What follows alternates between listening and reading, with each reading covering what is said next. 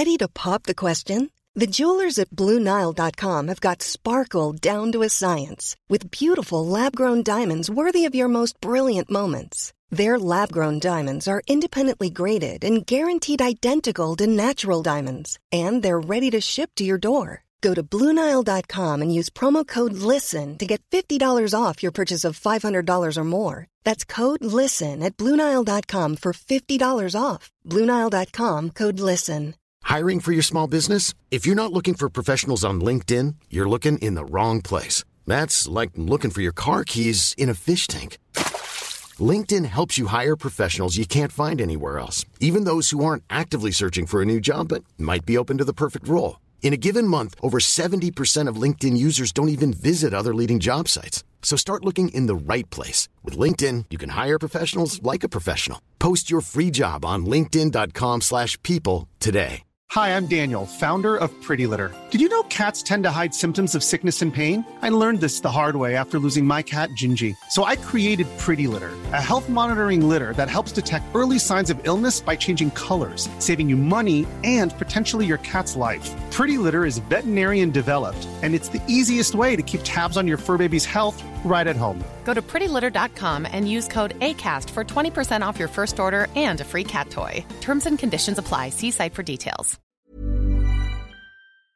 Bakom varje samtal av den här podden ligger flera timmars arbete och löpande kostnader. Podden kommer alltid att vara gratis för alla, men för den som vill finns möjligheten att donera pengar. Genom Patreon kan du på månadsbasis donera det du tycker att vi är värda. Du hittar vår sida på patreon.com samtal. För dig som kan och vill så går det även bra att swisha en donation på nummer 070-3522 472. Länkar och information hittar du på vår hemsida eller i poddens beskrivning.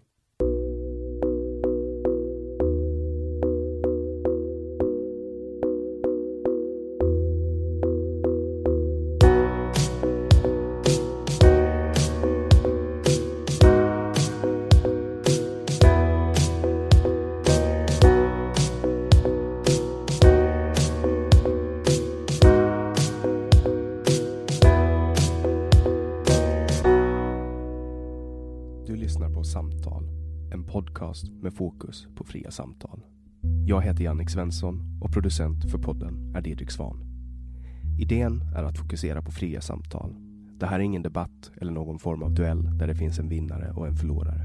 Det här är ett samtal där vi lägger fördomar åt sidan och där målet är att minska polariseringen. Vi tror att öppenhet är grunden för det demokratiska samtalet och vi vill uppmuntra dig som lyssnar att välja att exponera dig för samtal med någon du inte håller med om, hur triggad du än blir. Vår podd består av långa samtal. Vi vill ha långa samtal eftersom vi då får chansen att verkligen gå in på djupet. Den här podden presenteras av Webax, hemsidor och innehåll. Mer om Webax kan du läsa på www.web.ax. webb med två b. Jag heter Jannik Svensson och du lyssnar på podcasten Samtal.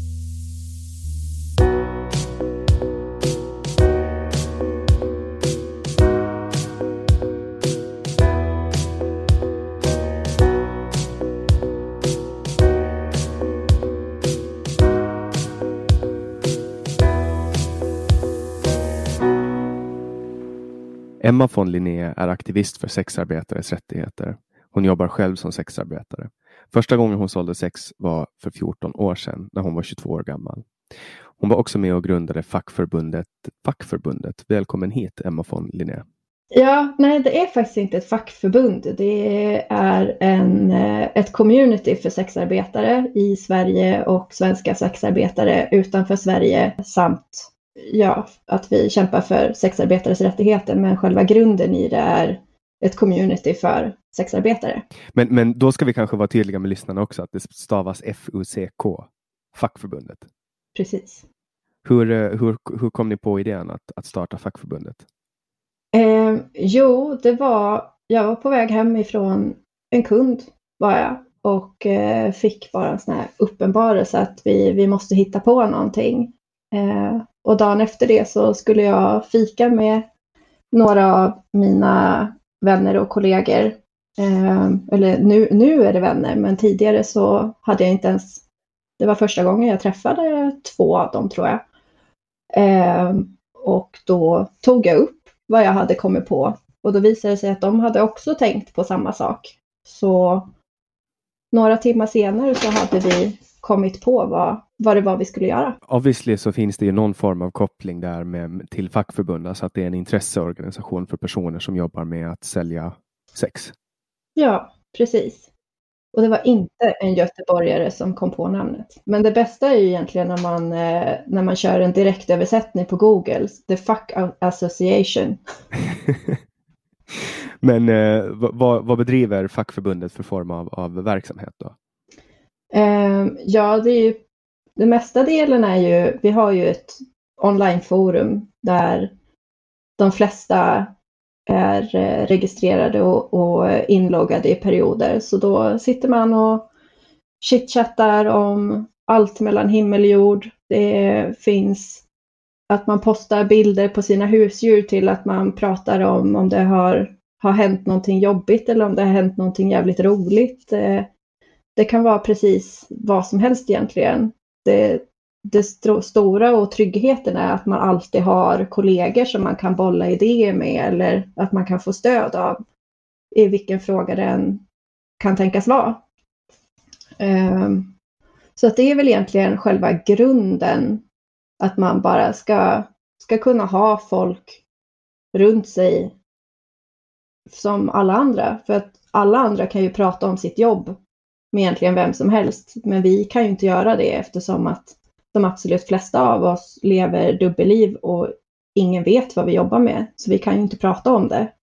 Och är det så att man har gått ut och berättat för en välvald, ut, ja, att några stycken som man litar på som inte jobbar med detta, har, berättar man till exempel att man har haft en dålig dag på jobbet, då förstår de inte riktigt att det betyder inte att det alltid är dåligt.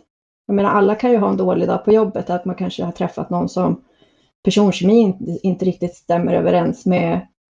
Eh, och då kan det lätt bli väldigt, väldigt konstiga och jobbiga diskussioner eftersom att då kanske deras första reaktion är, jaha, men då måste du sluta med det där. Men egentligen så är det ju bara att man behöver bara ventilera för att man hade en dålig dag. Liksom. Vad, kan en då, vad kan en dålig dag på jobb eh, innebära när man är sexarbetare?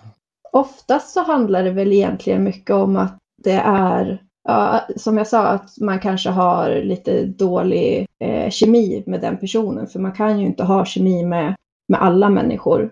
Eh, och just när det blir på det sättet, då blir det ganska emotionellt dränerande på ett, på ett vis som eh, det är lite svårt att förklara vad, hur man känner då. Eh, men just att det kan vara svårt att kommunicera. Man vet inte riktigt vad man ska prata med den här personen om. Ja, att det är svårt att kommunicera egentligen. Jag tror att det känns som att det är, det är väl något av det vanligaste när, när det inte blir helt rätt. Liksom. Inte att det är några så allvarliga saker utan mer att... Det känns inte bra. Ja, för det, det kan ju hända liksom. Har man Oftast så för min del så, eh, så om det inte känns bra redan i, i första, eh, första kontakten så då går jag inte vidare med det. Men ibland så ligger det liksom mitt emellan och väger. Men det är inte tillräckligt åt något håll för att man egentligen ska kunna sätta fingret på om det är helt bra eller om det är eller om man, man känner att det här kommer kanske inte bli exakt så som jag hade tänkt mig. Och då är det telefonkontakt du har med? Ja, men precis. Eh, men även e-mail först. Och man kan ju läsa av ganska mycket av hur en person skriver till exempel. Så att det kan vara en första kontakt, men sen går man över till telefon eh, för att känna efter lite till. Eh, för jag bokar alltid via telefon som, som sista, sista grej, liksom. att man alltid har pratats vid och kommit överens med hur saker och ting går, vilken tid man ska ses och sådana där grejer. Det är ju lagligt att sälja sex och sexarbetare är ju fullständigt lagliga i Sverige. Eh, däremot så är det ju förbjudet då att köpa sex. Så att en av er kommer ju alltid, din kund kommer ju alltid att begå ett lagbrott i, i Sverige. Så jag tänker mig att det, det måste ju ändå öka oron på något sätt när du kan ju inte ta in något, något vaktbolag eller du vet? Ehm, ja, jag skulle inte heller helt hålla med om, jag skulle säga att det, är, att det är lagligt på pappret bara att sälja. För i praktiken så är det lagligt men inte tillåtet.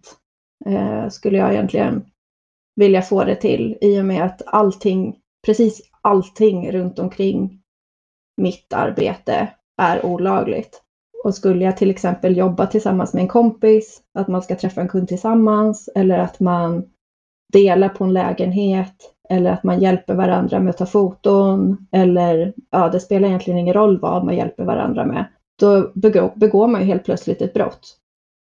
Eh, så egentligen allting runt omkring är olagligt. Så jag skulle säga att det är lagligt på pappret men det är absolut inte tillåtet. När man kollar på lagstiftningen i Sverige så är den ju författad på ett sådant sätt så att det ska vara till fördel för sexarbetare. Det ska, man ska liksom inte stigmatisera ytterligare. Det var ju det som var tanken. Att eh, det, att det är utsatta kvinnor främst som säljer sex och därför ska de liksom skyddas med, med den här lagen. Uh, tycker du att det har slagit ut på ett, på ett eftersträvansvärt sätt? Bra eller dåligt? Jag tror ju som sagt, det håller jag inte heller med om att det var tanken bakom lagen. Eh, utan tanken med lagen var ju egentligen att sexarbetare ska motas bort eh, i största möjliga mån, att vi ska inte få finnas till.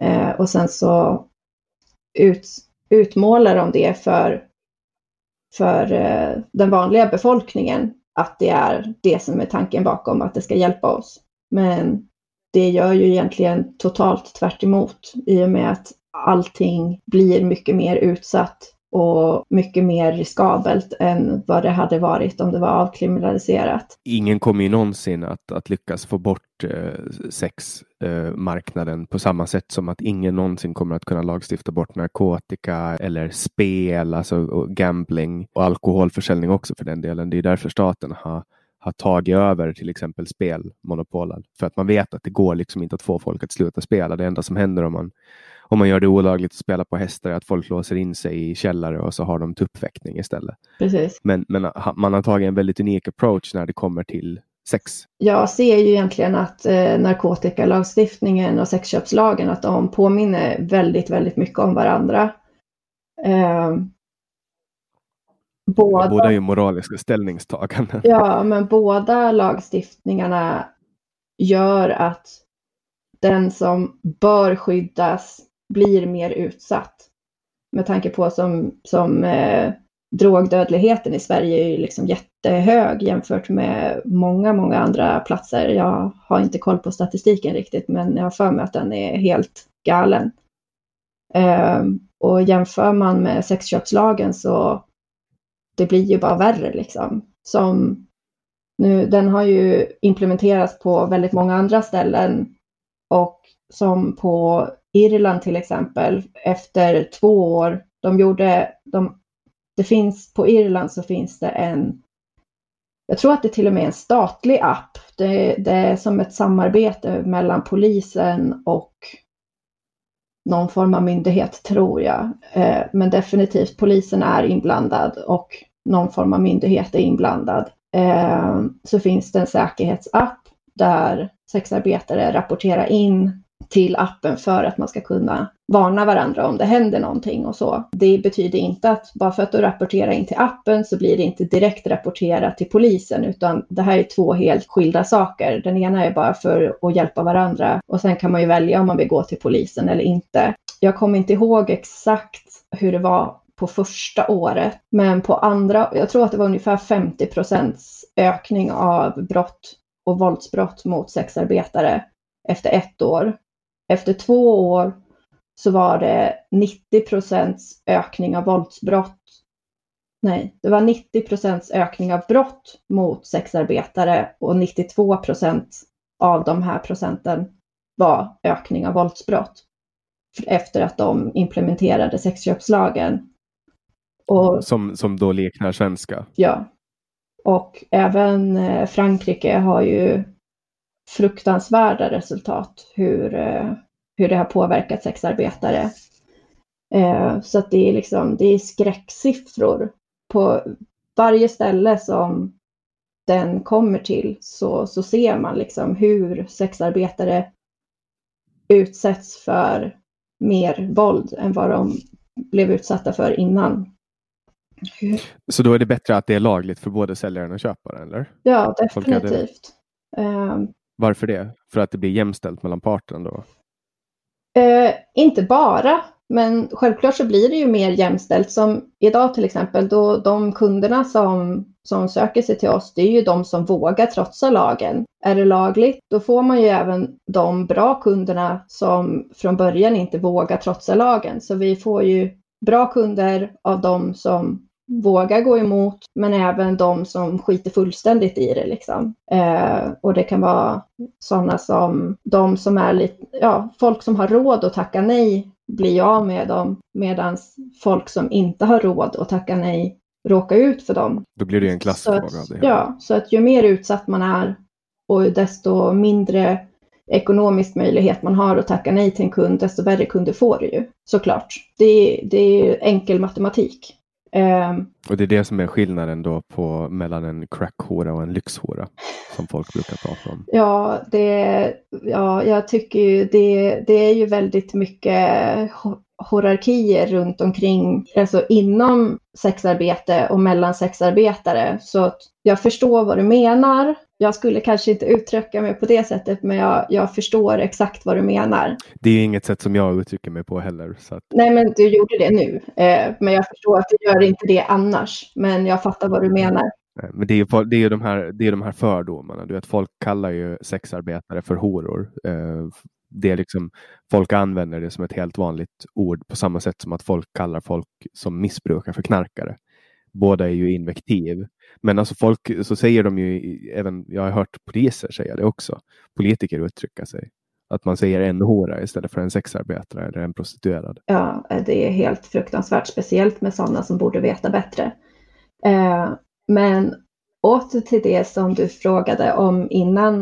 Eh, det jag tänkte på var ju till exempel det att det är inte bara det att det blir liksom mer jämställt, utan det är ju liksom att när kunden är kriminaliserad så de blir ju såklart, de är ju rädda för polisen.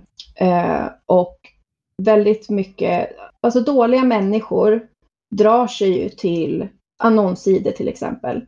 För att de vet att varken säljare eller köpare kan gå till polisen. För båda råkar illa ut om de går till polisen. Vi kan inte outa oss och kunder de råkar, de råkar i trubbel om de går till polisen. Så ser kunder någonting som de egentligen skulle vilja rapportera, då gör de ju inte det. Dåliga människor som har ja, onda intentioner, både kanske våldsmässigt, rånare, bedragare och ja, du vet, allmänt kriminella typer. Eh, de kan ju annonsera och påstå att de är sexarbetare för att lura dit en kund för att sno pengar. Eller kunder påstår att de är kunder för att råna en till exempel. Händer det här i Sverige ofta? Ja, det är klart det händer i Sverige. Absolut. Eh, det är därför man måste vara så, him- så noga med, med vem man träffar, att man har någon form av screening innan. Men ju mer du försöker screena en kund, desto färre kunder får du för att de är rädda för polisen och de tror ju att jag kan vara polis till exempel.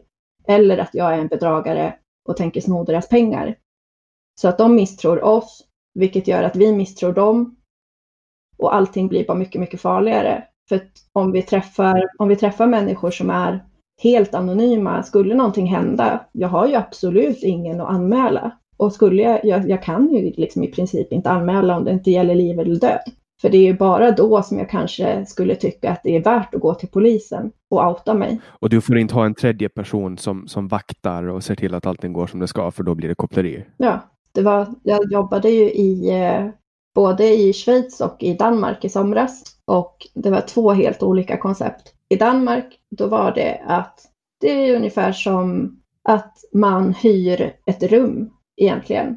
Men man har en telefon, eh, en phone lady som de kallar, kallar dem, eh, som sitter och tar telefonsamtalen och liksom snackar med dem och, och eh, ger adress och direktiv och sådär. Eh, så när jag har suttit och pratat med dem och berättat att ja men du vet att, att du går och tvättar lakan och, och ser till att saker och ting fungerar här och att du tar samtal och sådana saker. I Sverige skulle du sitta i fängelse. De bara skrattar åt mig och funderar på vad är det för fel på svenska människor som ens har styrt upp det här på det sättet. Och där finns det ju liksom larmknappar vid sängen till exempel och det finns larmknappar i, i olika utrymmen. Och den här bordellen, jag tror den har funnits hysteriskt länge. Det har aldrig använts för att det har inte behövts. Eh, och samma sak som i Schweiz. Där är det ju liksom väldigt mycket folk. Det var en, eh, en bastuklubb så att det var lite mer som en, ja, en klubb helt enkelt. Eh, folk gick och bastade och bubblade lite bubbelpool, satt uppe i baren och drack kaffe eller tog en öl eller gick på porrbio och, och pratade med oss liksom. Skulle någon bete sig illa så skulle de ju åka ut därifrån på en gång. Och skulle de inte betala eller liksom börja strula med någonting, skulle de göra någonting mot någon av oss, då skulle porten vara låst och de kom inte ens ut innan polisen kommer dit. Eh, och skulle de göra någonting, skulle de våldta en sexarbetare i Schweiz så är det högre, det är högre straffvärde på det än att våldta någon som inte är sexarbetare i och med att vi är mer utsatta. Det är som att skjuta en polis då? Ja, i princip. Jag tror att det var, jag tror jag hörde att det var ungefär dubbelt så, så högt straffvärde. För där är det ju också att när, när man skjuter en polis eller, eller misshandlar en polis, då är det ju någon som är där på grund av att de jobbar. De har ju liksom inte själv vållat försatt sig i den situationen, utan de är bara där och försöker Precis. jobba och därför är, därför är det högre straff att, att göra motstånd eller på något sätt utsätta dem för våld eller hot och så vidare. Precis. Så att liksom på det sättet, nu har ju de bara eh, legalisering där, vilket inte är en optimal version heller. Men för oss som är som, vad ska man, vad ska man ens kalla det? Medelklass sexarbetare, kan man kalla det för det? Eh, allt från high class till typ mitten kanske av eh, en väldigt bred gråskala så funkar ju det absolut hur bra som helst. Men från mitten och till de som har det mest utsatt, som kanske inte kan nå upp till alla de direktiv och regler som staten sätter upp, så blir det ju värre i och med att de då blir kriminaliserade istället. Ja, de blir utanför systemet. Ja, exakt. Så att de får det ju sämre, medan vi som klarar oss relativt bra redan från början får det bättre. För det där kommer ju också alltid att existera vad man än pratar om. Uh, även nu när det finns, det finns ju ett spelmonopol, men det finns ju svarta spelklubbar ändå. Ja. Uh, och det finns ju svartspel ändå. Så att det där kommer ju alltid att förekomma, även, även om man då tar bort en sån här lag. Ja, självklart så hamnar ju folk, det finns ju alltid, alltid någon som hamnar utanför. Men vid avkriminalisering tillsammans med att man tillsätter mer sociala skyddsnät till exempel, så då blir det ju fler som inte hamnar utanför och fler som, av dem som har det svårt som får den typen av hjälp som de behöver än om det inte är avkriminaliserat. Hur, hur reagerar dina vänner och, och familj och så när du gick ut med att du jobbar med att sälja sex? Alltså från början så var det ju att jag har tagit det med någon enstaka kompis lite då och då eh, när det har känts att det passade. Eh, men det dröjde ändå relativt länge innan jag började berätta för dem. Eh, men jag skulle säga att de flesta har ändå tagit det ganska bra.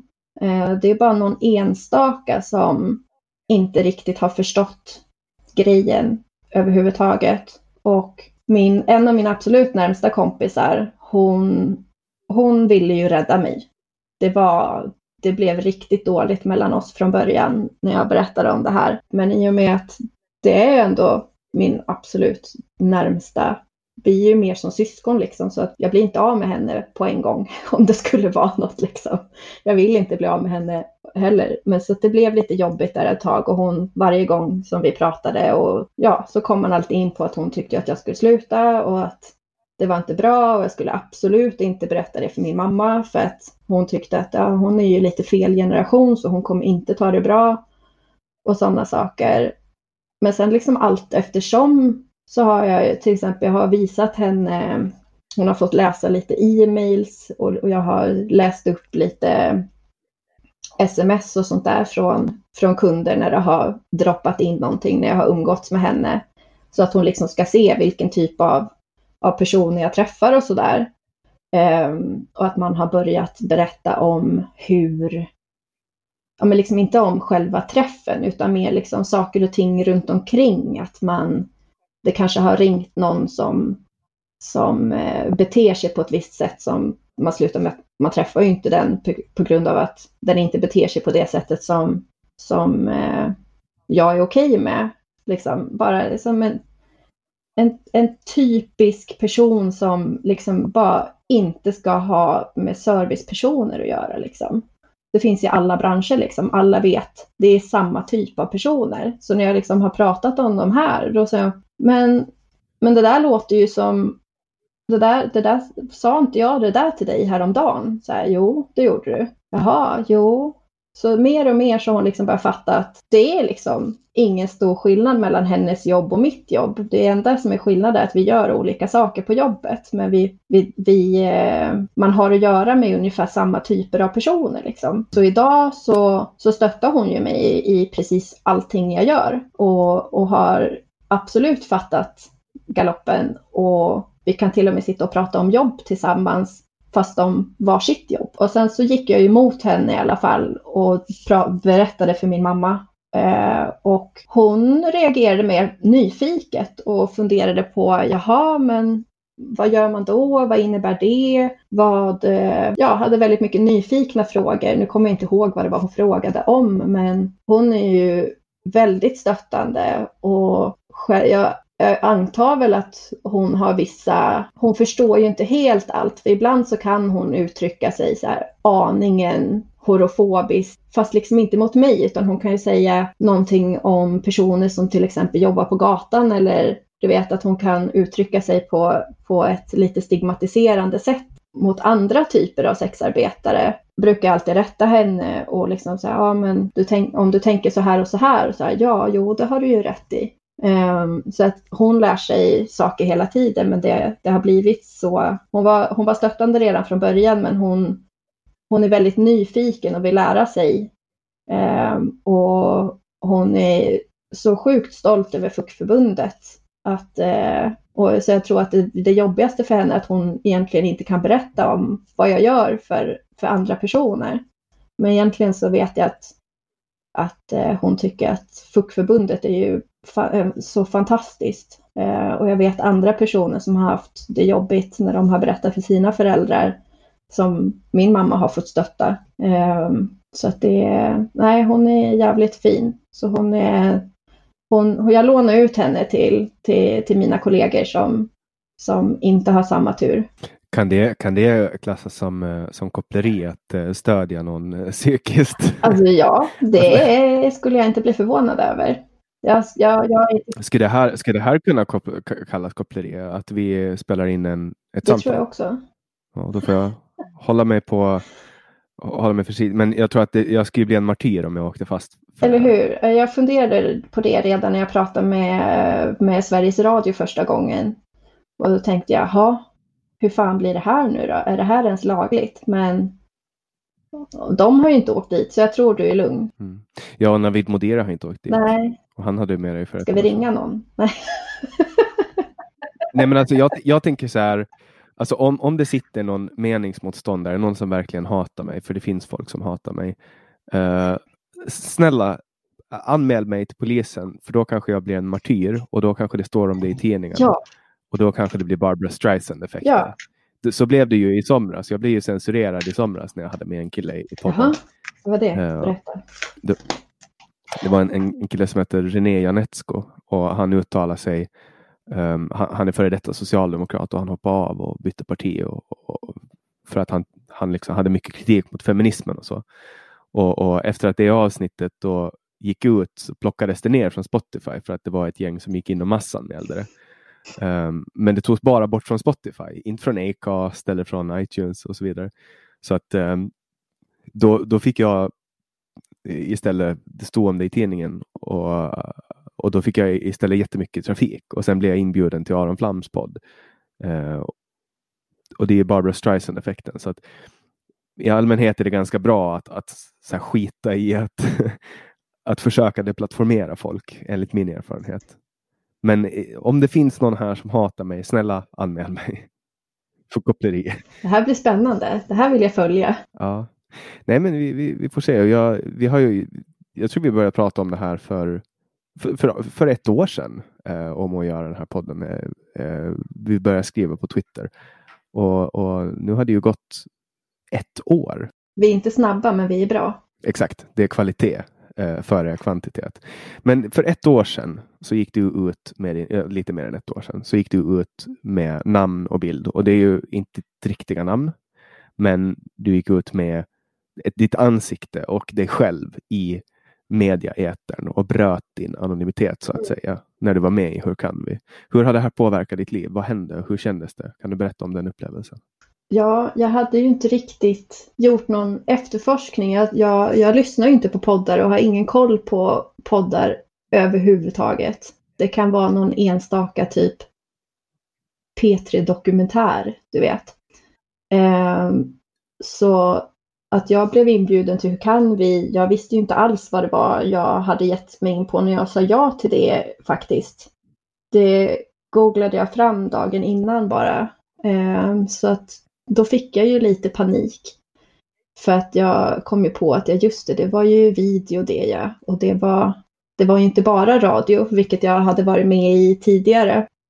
Ehm, och det blir ju mer utsatt. Jag hade ju bytt till en vanlig profilbild på min Twitter till exempel. Det, det kommer jag inte ihåg. Det kanske var två år sedan till och med som jag gjorde det, tror jag.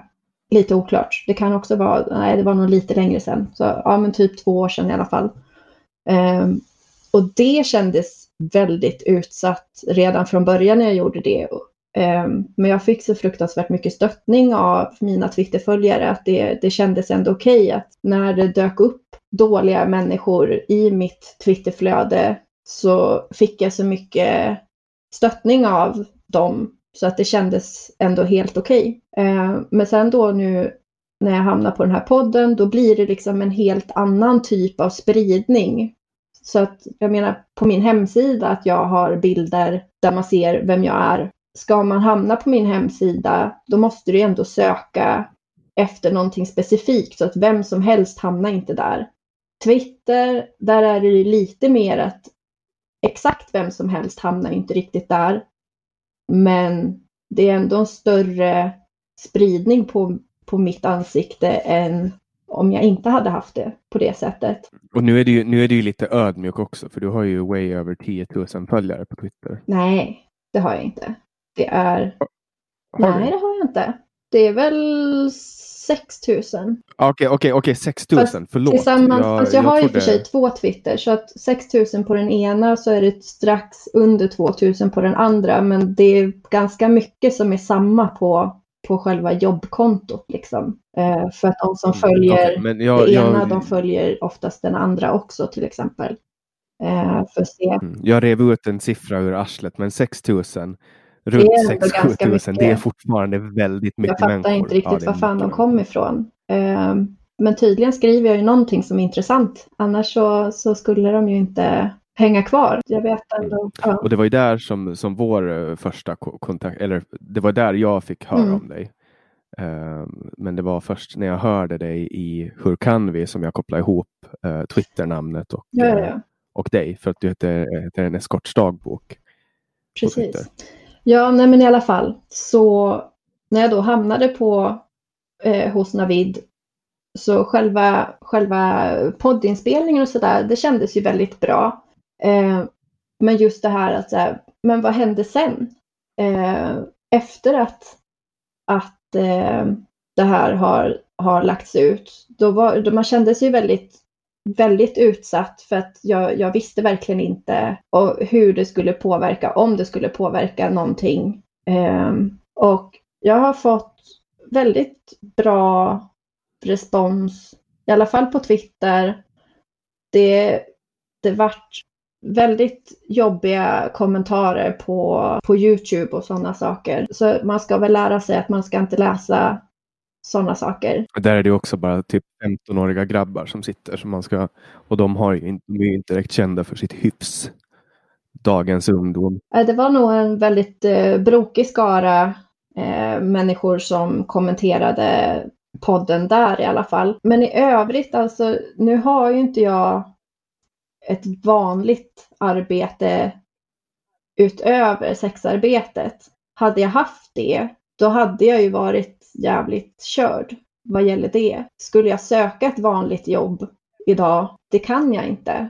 För att jag skulle inte få det hur som helst. Något jobb skulle man säkert kunna få, men just det här eh, sexarbetandet, har man en gång gjort det så, så är du liksom redan stämplad. Det spelar ingen roll om du har slutat eller inte. Nu, nu vill jag inte det, men skulle jag göra det så skulle jag få det jävligt svårt. Så just vad gäller den biten så är jag egentligen väldigt glad över att, att jag inte har ett annat arbete för att det skulle satt väldigt mycket käppar i hjulen för, för att kunna vara mig själv. Sen så vet jag ju inte heller, som på min, eh, på min privata Facebook till exempel. Jag vet, jag har ingen aning om vem som har sett vad eller vet vad. Jag har ingen aning. Det är en enda person som har kontaktat mig och berättat att, att de har sett och vet, liksom, vill bara dubbelkolla så att men det, det där var du va?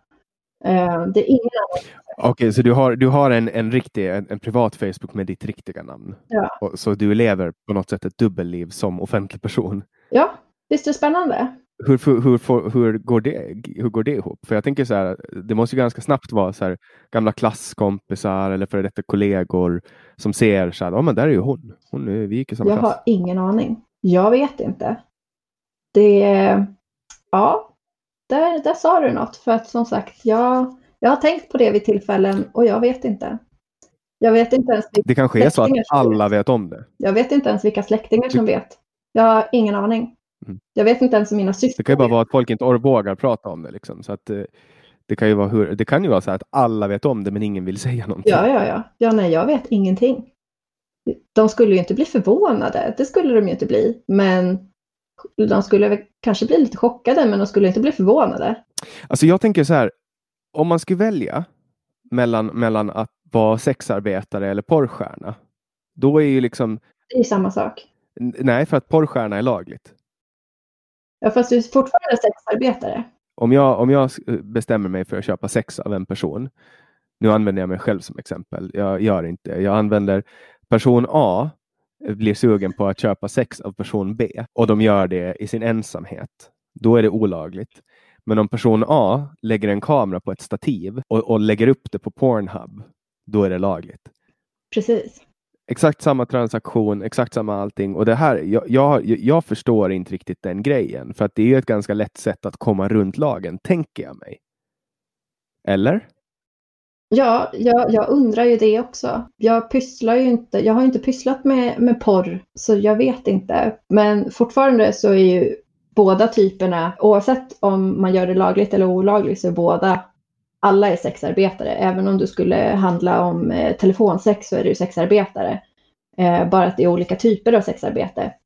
Eh, men som sagt, jag, jag vet faktiskt inte riktigt hur det där med med porr och lagligheten funkar, det är så fruktansvärt konstigt. För porr är ju inte olagligt. Det är inte olagligt att betala någon att spela en roll i en film.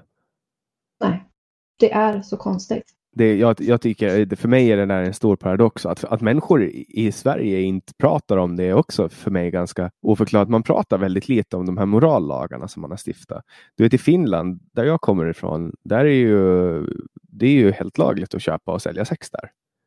Uh, men de flesta vet inte om det. De flesta i Finland vet inte om att det är så. För att man, man pratar inte om det.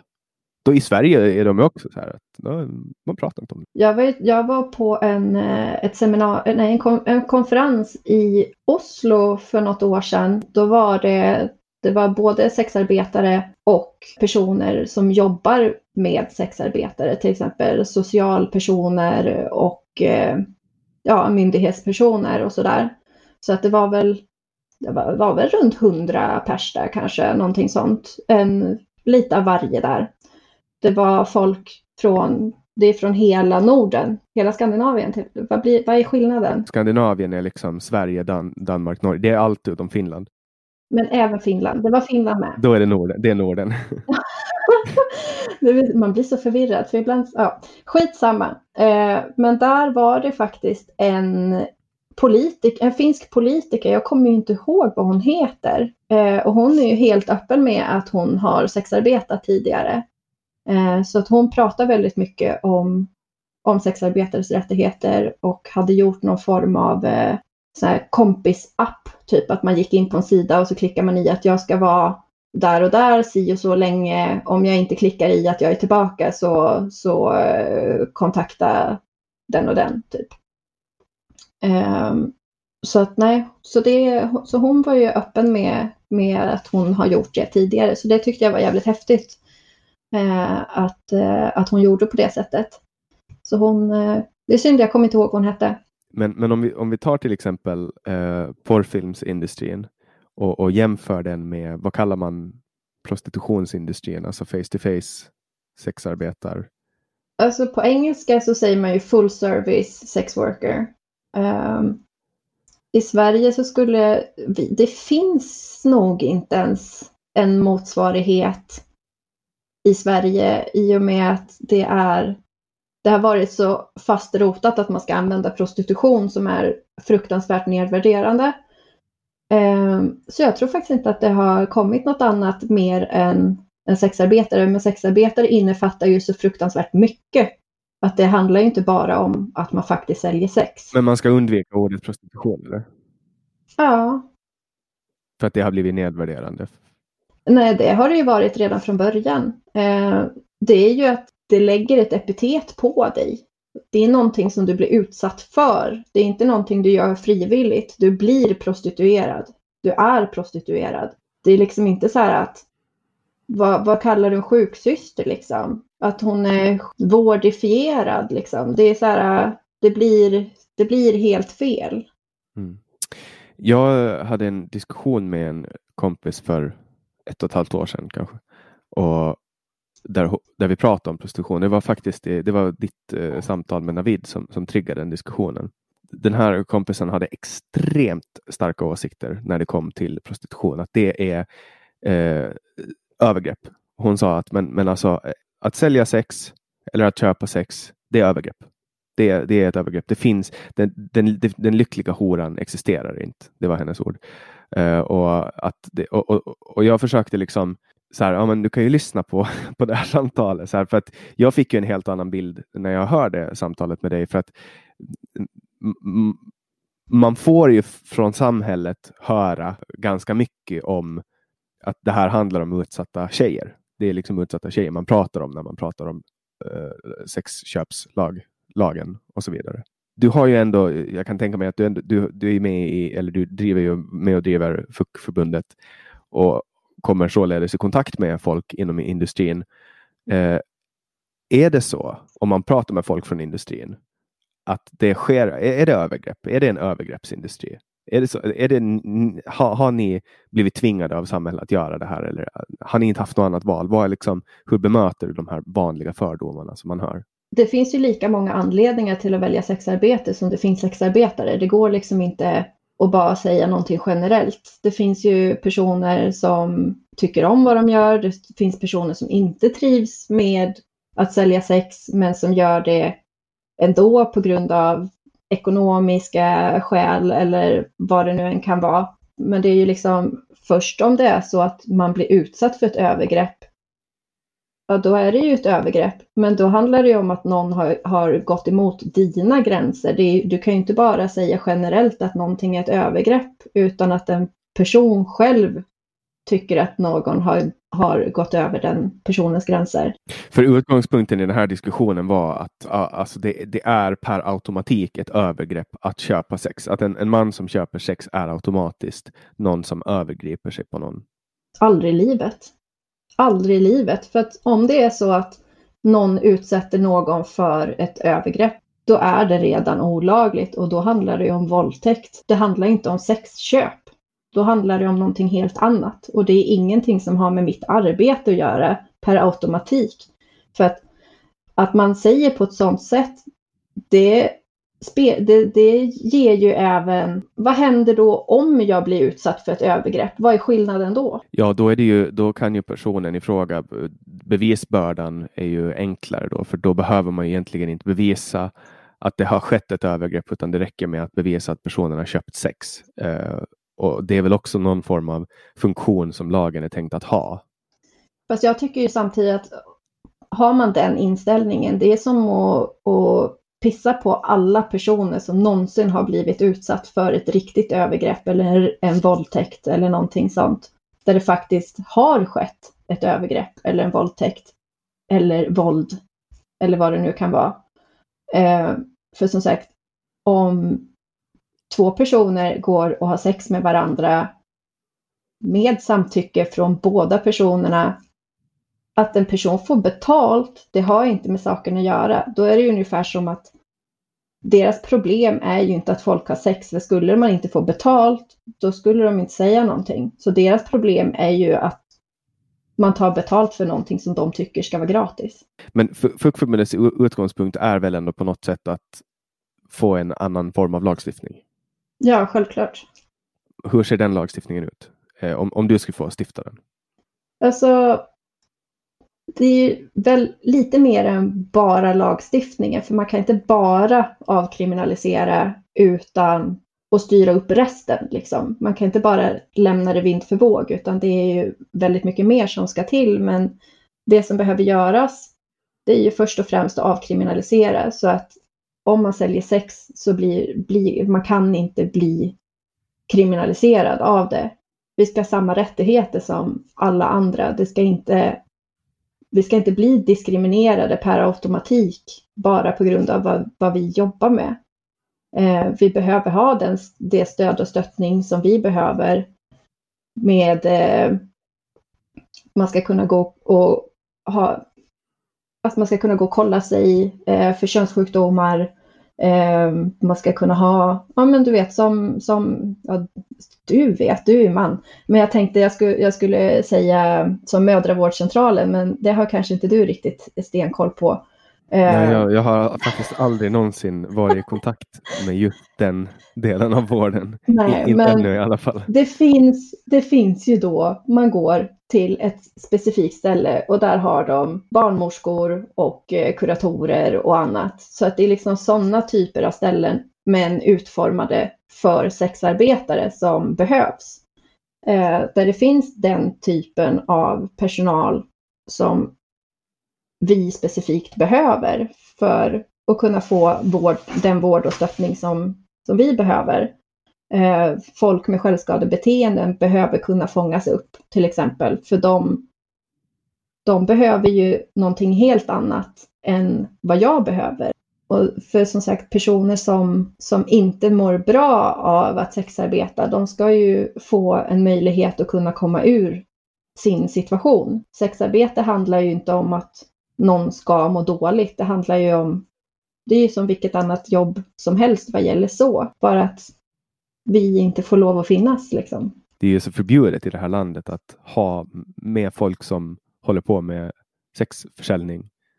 Sexförsäljning, det, det låter lite konstigt, sexförsäljning. Ja, man åker förbi och dumpar ett lass sex liksom. Det är ett kilo sex tack. Ja, det är lite så. Pussywagon. Pussywagon. Hur gick det till första gången du kom på att, att sälja sex? Var det någonting du planerade eller var det bara någonting som blev? Eller? Eh, nej, men jag har nog varit dragen till det väldigt länge. Liksom på något sätt långt innan jag liksom hade satt fingret på det så var jag nog ändå dragen till det, väldigt fascinerad och tyckte att det var en rätt eh, intressant företeelse. På något vis har jag nog ändå alltid vetat att jag skulle pyssla med någonting sånt på ett eller annat sätt. Men på vilket sätt var det en dragning? Alltså att det var som en sexuell preferens eller var det bara ett yrke som du önskade? Jag önskar att jag ska få knulla hela dagen eller hur var det liksom? Ja, men som en blandning av, av preferens och jobb. Mer liksom en spänning av möten. Alltså jag har alltid jobbat inom service och liksom att man, man, eh, man jobbar med människor och samtidigt just den här spänningen med, med att träffa någon ny, så här, var ändå lite, liksom när man är yngre med sexualitet och sånt så har jag alltid varit väldigt intresserad av just sexualitet. Inte bara min egen utan jag tycker att det är ett jävligt intressant ämne. Um, så att det har alltid varit intressant på något sätt. Uh, och sen så blev det att i sam ja, efter att jag, det tog slut med, med min kille som jag hade för jättelänge sedan så då tänkte jag att nej men är det någon gång man ska testa så då, då är det väl ändå nu liksom. Så då gjorde jag min research. Det kanske tog ett halvår innan jag ens eh, tog mig för att göra någonting i och med att jag, min inställning till jobb eller om man ska göra någonting så är det att ska man göra någonting ska man göra det ordentligt. Man kan inte bara hoppa på någonting om man inte vet. Ingenting blir ju bra om man bara gör något som man inte har, har koll på. Ehm, så då sökte jag på, på nätet och googlade bäst som det bara gick. Ehm, det var ju inte internet sådär jätteavancerat än så länge där runt 2006 någon gång. Det, det, såg väldigt annorlunda ut och annonsforumen såg väldigt annorlunda ut jämfört med hur det har blivit idag. Min första kund hittade jag på Aftonbladets chatt. Ja, nej men alltså jag tror att man skulle kunna typ ha, ha hittat Palmevapnet där. Alltså det, det som inte gick att hitta på den chatten, det, det är ett un Jag fattar inte hur det ens är möjligt att den fanns så pass länge. Det är helt galet. För att det, det var mycket skum, skumraskaffärer på den sidan och då menar jag inte sexförsäljning utan det var nog det var, det var mycket konstiga grejer som försiggick där.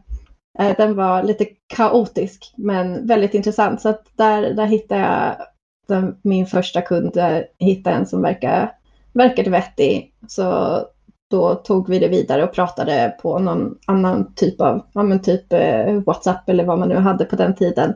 Eller MSN. det kan det ha varit. MSN var det nog. Fan alltså, jävlar gammal man känner sig. Det ploppar fan fortfarande upp när jag går in på min gamla e-mail så ploppar det upp där på Hotmail så här gamla kontakter. Så man bara, vad är det här ens? Jag har ingen aning.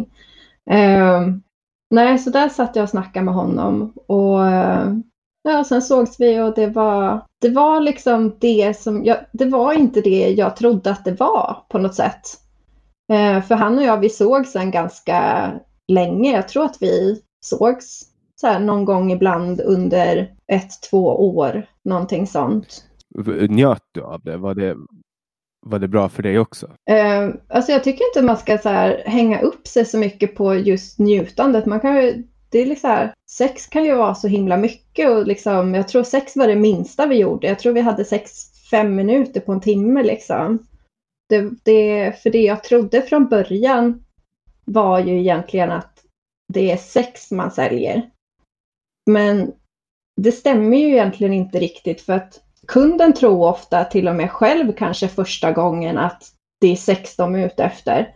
Men sen så visar det sig att det är ju allting runt omkring som är, som är det de vill ha. De vill ha närheten och kommunikationen och att bli sedd och hörd och att man har någon som, som eh, ger all sin uppmärksamhet. Liksom bara hela själva relationen liksom. Så det var ju verkligen absolut inte just bara sexet och det tyckte jag var väldigt intressant. Eh, och sen så var det ju att som under sexet så var det ju mer att jag fick all uppmärksamheten istället för att att jag trodde ju kanske att när jag kommer dit att jag ger all uppmärksamheten till honom, men det kändes som att det var tvärtom att jag, jag fick mer tillbaka än vad, ja, jag, jag kan inte riktigt förklara. Det var ett fokus på dig och du, du trodde att det skulle vara annorlunda? Ja, men jag tänkte ju liksom grabbar i sin egen ålder där runt 22 liksom, de, de är ju rätt ego och tänker på sin egen sexualitet och att de ska ha det bra. Eh, men det visar sig att mina kunder, de har ju fokus på att jag ska ha det bra istället. Så det var ju omvänt på något sätt. Är det alltid så? Jag skulle säga nästan, nästan alltid så känner jag att det är på det sättet. Det är väldigt sällan att det är liksom bara hej och så har man sex och så drar de liksom. Det det ska jag säga att det är mycket, mycket, mycket vanligare om man, man hookar upp med någon privat. Att det känns på det sättet. Att, eh, Men du tar liksom inte så kunder som typ eh, de vill ramla in till, hem till dig efter krogen? Nej, gud, aldrig. Utan du träffar bara folk på sofistikerade sätt eller vad man ska säga? Ja, nej men precis. Nej, jag, eh, jag kan ju liksom inte ens med, liksom jag träffar ju inte på, på nätter till exempel, utan det ska ju vara vettiga tider. Är det på natten, då är det ju under en övernattning och då sover man. Det är liksom sovtid på natten oavsett om jag får betalt eller inte.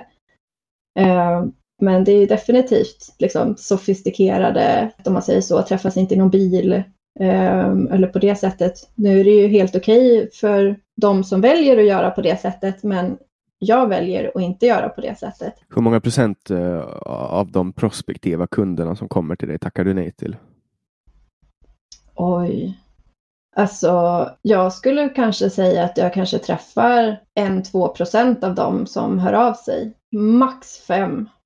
Max fem procent. Och jag skulle säga att det är ingen skillnad emot en vanlig, sex, alltså en vanlig dejtingsida. Jag skulle inte säga att det är någon skillnad. Så de flesta är alltså kåta gubbar som bara håller på att slämma sig? Ja, alltså det är sam, samma typer som man tackar nej till är ju samma typer som, som eh, hänger runt på, du vet, eh, alltså som tjej på vilken dejtingsida som helst så får man ju hysteriskt mycket eh, kontaktförfrågningar. Och jag kan säga att det är ungefär samma procent som är av någon form av intresse eh, och liksom svara på oavsett om man får betalt eller inte. Så att jag skulle säga att det är mellan 1 och 5 procent max. Så då, då, går mycket av din tid ut på att sitta och sålla med andra ord? Ja, det är det. Det är liksom jag... administrativt arbete? Ja, det är det. Man svarar i telefon, svarar på e-mail, svarar på sms eh, eller bara går igenom dem och inte svarar på dem. Eh, lägger ut annonser, kollar hemsidan, styr upp, ändrar saker, eh, marknadsföring, bilder. Eh, det, det absolut minsta man gör är ju faktiskt att ha sex med någon. Och du måste göra allting själv, för om någon gör någonting åt dig som underleverantör, då blir de kopplare. Ja. Så du måste verkligen lära dig hela hela kedjan, hela näringskedjan. Från, från, från eh, liksom hemsidor till kommunikation till marknadsföring till eh, nu vet jag inte hur man håller på med fakturering. Ja, men det är, det är ju allt liksom. Det är verkligen allt. Nej, fakturering håller jag mig ifrån för det är cash is king. Eh, men eh, i övrigt så är det liksom, det, ja, man måste göra precis allting och nu har jag ju precis startat en eh, sån här Just for fans. Det är som Onlyfans fast ett annat ställe. Så nu måste jag ju lära mig det här med att klippa, klippa filmklipp också. Det har jag ju aldrig gjort tidigare. Så nu måste man lära sig det också. Det är mycket nytt nu med corona. Vad ska man säga? Det låter ju som vilken tjänstebransch som helst egentligen. Bara det att, att man, man säljer eh, en produkt som inte alltså som är laglig att sälja men som man inte får köpa. Ja, nej, det, jag skulle vilja säga tjänst, men eh, jag fattar vad du menar. Eh, men ja, det är absolut som vilken annan form av konsulttjänst som jobbar mot personer överhuvudtaget. För att man har samma typ av samtal. Du vet, folk som bara ringer för att vill fråga om, om tjänster, priser, eh, vilken färg har bilen, typ, du vet. Eh, Mm. Men de har, har inte tänkt att genomföra något köp.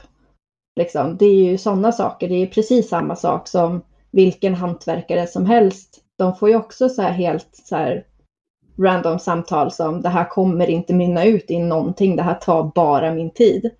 Så att det är, det är så mycket likheter. Det är väldigt få skillnader. Det enda som är skillnader är liksom vad tjänsten är för någonting. Ja, där får man ju också som, som tjänsteföretagare, så jag känner en kille som han tar betalt för att skriva offerter om de inte tar jobbet. Så då får han bort alla de här gaphalsarna. Ja, jag har ju blivit av med ganska mycket gaphalsar bara genom att ta ett litet, litet, litet förskott. Ehm, det var mycket, mycket mer sånt innan. Att liksom, jag går inte vidare eh, och bokar om jag inte får, får 10% i förskott. Det är liksom väldigt liten summa, men det är tillräckligt för att personer som bara vill snacka eh, och liksom boka men inte dyka upp, de betalar liksom inte mellan 300 och 1000 spänn i förskott för att bara jävlas liksom. Det händer ju inte. Mm. Eh, så att det har man i alla fall blivit av med, men det är ändå folk som försöker bara ta upp ens tid. Det är det ju. Så att, men man lär sig väldigt snabbt ändå med vem, liksom hur en person pratar eller vad för saker de säger för att man ska veta om det här kommer mynna ut i någonting bra eller inte. Upplever du att de, de flesta som köper sex av dig, är det folk som har köpt sex förut? Det är väldigt olika. Det är jätte, jätte, jätte olika.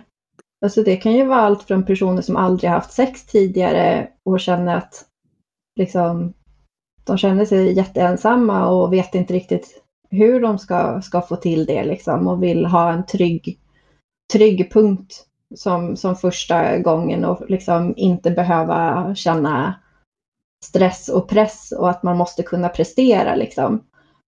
Um, och sen kan det ju vara folk som har gjort som har gjort det många gånger tidigare. Det är jätteolika. Har du sållat bort folk på grund av att de är fula? Händer det liksom att du? Nej, gud nej. Nej, alltså jag, eh, jag vill ju inte ha någon bild innan heller. Eh, jag går helt och hållet på hur en person är. Eh, för att om jag skulle få en bild innan oavsett om jag tycker att en person är attraktiv eller om jag inte tycker att någon är attraktiv så är det ju fortfarande hur en person som, hur man är som är det väsentliga. Och ser man en bild då skapar man sig liksom en egen uppfattning som inte nödvändigtvis behöver ha att göra med hur en person är. Så att jag mm. föredrar faktiskt helt och hållet att inte veta hur, hur en person ser ut mer än till om de har beskrivit liksom 1,95 och brunhårig liksom. Hade dykt upp någon så här supervältränad, eh, sexig superhunk någon gång? Ja. Och du har blivit så här wow! Det var en kille i Stockholm. När jag kom dit, det var, det var faktiskt en kontorsbyggnad. Jag brukar normalt sett inte träffas på sådana ställen, men han kändes väldigt trygg så då gick det bra. Och då då vis, då, jag, ja, jag tror jag tappade hakan när jag, när jag öppnade dörren och bara oj, det här blir ytterst trevligt. Och eh, sen strax senare så pratade jag med en kollega som eh, hon ville bara dubbelkolla och liksom nämnde den här personen och sa ja, men jag har en bokning med den personen. Vet du någon, har du träffat den här? För han sa det. För att ibland så tar man ju referenser. Så att om man har träffat en kollega, om man känner varandra, så om jag har haft det bra med den personen så känner hon sig kanske lite mer trygg med att hon vet att det har, varit bra. Eh, och då nämnde jag ju för henne att jävlar, han var så snygg. Så dagen efter så ringde hon och var, ja, hon, hon, hon sa det, hon hade haft samma, samma grej. Så vi hade väldigt, väldigt roligt samtal om det. Eh, men jo, det, det händer. Det är alla varianter. Det, det är klart, det spelar ingen roll om man är snygg eller inte. Det, alla vill ju ha närhet liksom. Har du träffat någon som har varit riktigt, riktigt extremt full? Men jag tycker det är så obehagligt att, att kalla någon ful liksom. Men ja, alltså. Det, de, de kan ju vara charmiga för någon annan liksom. Men jag träffar ju personer som, som kan ha vissa vissa nedsättningar eller någonting sånt. Och för mig så är det ju inte attraktivt kanske, men de kan ha en attraktiv personlighet. Så jag tycker det är så här utseendet, det är inte, alltså det spelar inte så jävla stor roll liksom. För, för om, om du jämför du får säga till om, om de här frågorna blir för intima, men det här är liksom, det blir liksom jul, jul, julafton för en människa som är nyfiken. Ja, men det hur. Nej, men fråga på. Ja, ja, jag säger till om det, det blir eh, totalt fel. Då lovar jag. jag. Jag har mål i munnen, jag lovar. Mycket bra. eh, om, om du jämför det sex som du har privat med det sex som du har när du arbetar. Eh, finns det någon skiljelinje där? Ja, det gör det ju såklart. Typ att, typ att det känns så här som att när du har sex privat som att fan, jag skulle vilja ha, alltså typ att fan, nu fick jag inte betalt för det här. Eller, alltså, hade på något sätt fuckat upp dina referensramar på något sätt? Ja, det kan det absolut göra. Um, alltså det beror sig så mycket på situation och vem, vem det är man träffar just då. Liksom. För att ibland om man träffar någon lite halvflyktigt privat så kan det kännas så mycket mer utsatt och liksom meningslöst gentemot någon som man träffar där jag får betalt. För att de jag träffar där jag får betalt så de är intresserade väldigt ofta av mig som person och, och bryr sig om mig och vill liksom att man ska ha det jävligt bra liksom. Och att man, det blir en relation på något vis. Medan om man har som en flyktig relation att man bara ska, ska ha lite gött sex liksom med någon som, som eh, man tycker är, är lite het och så, som man har någon flört med. Så beroende på hur kommunikationen är före och efter så kan det kännas så fruktansvärt meningslöst liksom. Om man inte får någon respons tillbaka. Då känner man sig ju mer utnyttjad än om man får massa komplimanger och allt det här. Medan killar i det privata livet, de kanske är mer de ger inte den formen av uppmärksamhet för att då tror de att man kanske redan har byggt upp ett liv tillsammans i hjärnan. Liksom. Jag vet inte. Att de blir som eh, nervösa och kan inte, de tänker att om de ger lillfingret så då tar de hela handen. Jag, vet, jag, jag har ingen aning om hur män tänker i det privata. Jag, jag, jag kan inte det. Liksom. Har du mindre sex i privata livet när du jobbar med det? Är det att du liksom känner dig mättad eller är det två olika former av sex när du har jobbsex eller privatsex? Nej, det är definitivt mycket, mycket mindre privat. Det är det. Under perioder när det är mindre jobb, då kan det bli mer privat. Men överlag så är det ju mycket mindre. Man har liksom inte samma behov. Man kan vara intresserad av någonting djupare liksom. Eh, men att bara ha sex med någon, nej, det, liksom, det blir som mättat på något sätt. Eller man orkar inte. Det, jag kan säga att under de perioder, för som när jag flyttade till Göteborg till exempel, då tror jag var ledig drygt år. För att jag ville komma in i stan, jag ville komma in på mitt jobb ordentligt och liksom komma in i stan och bara känna att ja, man har sin plats liksom innan, innan jag tog upp det också.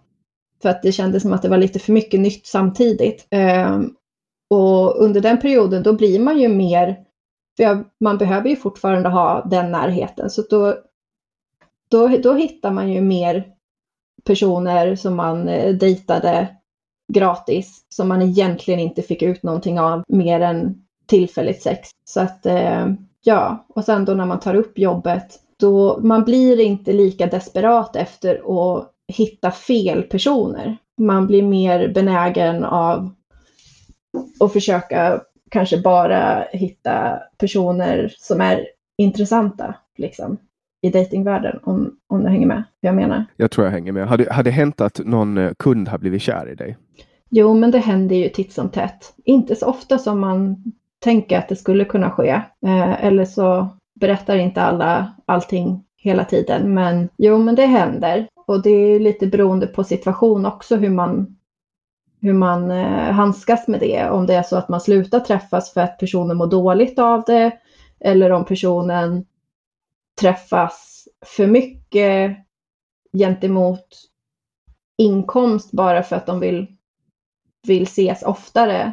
Då, då känns det jävligt fel. Men om det är liksom en, en hälsosam eh, vad ska man säga, ja, men en, en hälsosam förälskelse. För en förälskelse behöver inte betyda så supermycket mer än att man blir jävligt glad att träffa den personen. Då är det ju bara härligt liksom.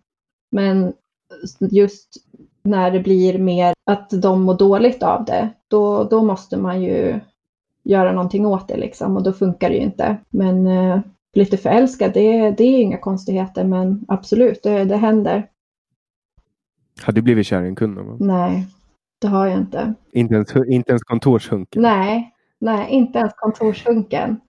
Han var, han var jävligt hunkig faktiskt, men eh, nej, Har du hört av dig till någon eh, kund och bara känna kan inte du köpa lite av mig nu? Nej, det har jag inte. Men jag, nej, för mig så är, är liksom när jag får ett telefonnummer, en e-mailadress och sådana saker, jag vet ju aldrig liksom vilken situation de sitter i på andra sidan, såvida de inte har berättat det för mig.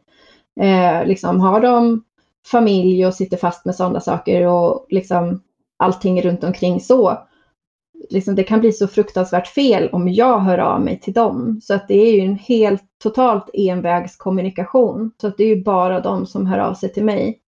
Eh, det är någon enstaka som, som eh, jag kan ha aningen kontakt med att jag hör av mig till. Men då är det liksom inte att jag försöker sälja någonting utan då är det bara att jag vill höra att de mår bra eller liksom, du vet, bara säga hej. Men det finns ju absolut folk som, som eh, jobbar på det sättet också, att de har en överenskommelse med sina kunder att det är okej okay att eh, höra av sig fram och tillbaka eller att de, de hör av sig och bara säger att men du, jag, jag har inget för mig.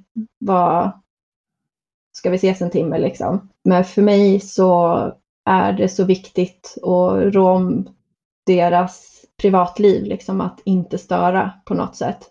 Men i många gånger så vill jag höra av mig bara för att se att de mår bra eller liksom för att det är lite konstigt att ha som en relation fast bara envägskommunikation. Frisörer, de eh, upplever ju ofta att, att en stor del av deras jobb går ut på att vara psykolog. Ja, det kan jag tänka mig.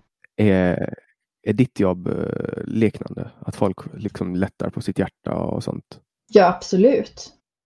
Absolut, det är det. Alltså jag ser ju det lite mer som, som en form av friskvård. Ehm, jag kan absolut inte ta på mig den rollen eh, liksom, som psykolog. Men jag vet att många kunder ser det som, som att vi hjälper dem på ett annat sätt än vad en, en vanlig psykolog skulle, skulle kunna hjälpa med. I och med att där finns ju inte sexet liksom. Eller liksom närheten, att det är det de saknar. Det går ju liksom inte att prata bort. Men det är mycket prat om relationer och, och sådana saker med. Så att absolut att eh, det blir lite som hobbypsykolog. Det är det 100 procent att det är. Jag tycker det är lite charmigt. Har du eh, stammisar som har varit med dig hur många år som helst? Det har jag. Jag hade, jag hade tioårsjubileum med en kund förra sommaren till och med. Vi, vi har sett, nu, nu bor vi inte i samma stad längre så att nu, vi ses inte så ofta men det har ändå blivit, sågs mer ofta när vi bodde närmare varandra och nu så blir det någon, någon enstaka gång så hade vi något uppehåll på ett par år och det, det går upp och ner men absolut, det hör jag. Han min första kund, han hörde dessutom av sig tio år senare bara för att kolla hur jag mådde, att han hade sett att jag hade flyttat till Göteborg och ville bara se hur det var läget liksom. Det tyckte jag var mysigt. Ja, det låter ju som riktiga kundrelationer. Ja, det är ju det. Jag tänker på den här skatte, skattefrågan är ju också ett stort frågetecken i lagen. För att det, man, man, det var någon aktivist, jag kommer inte ihåg hennes namn, du, du vet säkert, som, som uh, sål, sålde sex och försökte beskatta för pengarna och anmäla staten för koppleri. Vad var det hon hette? Rosina Sambo. Mm, det var väldigt strax ja. efter. Eh, hon lyckades ju inte eh, för att staten bara nej, vi har inte eh, kopplat. Nej, nej de, det, det blev avskrivet direkt. Det gick inte vidare någonstans. Kollar man på lagen så är det ju ändå att de som på något sätt är behjälpliga i, i det här. Man får ju inte tjäna pengar på någon annan sexarbete. Och, och ta skattepengar ifrån oss, det är ju att tjäna pengar på vårt sexarbete. Så att enligt lagen så, så är det ju koppleri. Det är ju solklart. Det är ju ett skolboksexempel på koppleri egentligen. Ja, de tar pengar och så redistribuerar de. Ja, det innebär ju egentligen så att alla som tar del av skattemedel är ju skyldiga till koppleri. Eftersom att det är många av oss som skattar. Mm. Det låter lite som, eh, som eh, katolska kyrkan där med kollektivt skuld. Ja. alla är på något sätt skyldiga att typa det. Men hur gör man då som, som sexarbetare om man, om man vill att ens in, inkomst ska vara laglig? Man kan ju inte lämna elektroniska spår. För då kan, då kan ju polisen då helt enkelt bara följa pengarna och hitta eh, de som köper. Så det här måste ju göras cash i princip. Ja, precis. Och det är ju, det är ju kontanter eh, som eh, man måste använda sig av. För att det, man, som sagt, man, man vill inte. Men sen så är det samtidigt en typ av säkerhet med kontanter också. Eh, för att kontanter kan du inte ringa till banken och säga att man vill ta tillbaka ett köp. Så att det är ju det också. För jag menar, om du skulle vilja ha de här pengarna lagligt, då måste ju du liksom kan du starta ett, en egen firma och liksom stoppa in de här pengarna? Ja, absolut. Som kontantförsäljning? Och... Ja, absolut. Hur är det då med att ge kvitton? För det måste man ju göra om man bedriver en eh, Ja, som sagt, man kan ju inte göra saker på samma sätt som alla andra. Men eh, på pappret så kan det ju se ut som det, typ. Ja, ja, men då måste man ju ändå på något sätt ljuga om sin verksamhet för Skatteverket. Ja, ja, ja. Såklart. Alltså det finns ju en SNI-kod. Jag tror att det heter eh, övriga tjänster. Jag kommer inte ihåg vad koden heter. Eh, sifferkombinationen. Men där står ju även eskort preciserat. Men eskort, det är ju, det är ju bara att man hyr ut sitt sällskap i lagens mening. Va? Där ingår väl inte sex? Jo, det, det ingår i det. För det var, det var när, jag, när jag pratade med Skatteverket så var det ju det de tyckte att jag skulle registrera. Men om jag registrerar det som exakt vad det är och att man beskriver vad det är, då förstör det ju för allting annat. Då kan du ju inte få ett... ett eh, Mobilabonnemang, bankkonto? Ja, företagskonto kan du ju inte öppna till exempel. Eh, så att det, det går ju inte. Skulle, då, skulle jag ha barn och, och de då har luskat rätt att jag eh, liksom vilken beskrivning det är, så bara, hon pysslar med det där. Eh, då, har du ju, då riskerar du ju att bli av med dina barn till exempel. Så att du riskerar så fruktansvärt mycket på att använda rätt koder och beskriva liksom den beskrivningen som, som man ska göra.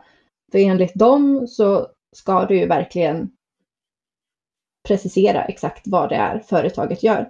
Så att man måste ju gå runt och registrera det på andra, andra sätt eh, och kalla det för andra saker eh, än vad det faktiskt är för att inte skapa problem för dig själv. Har det hänt någon gång att du har polisanmält någon som har eh, gått för långt, någon av dina kunder? Nej, det har jag inte.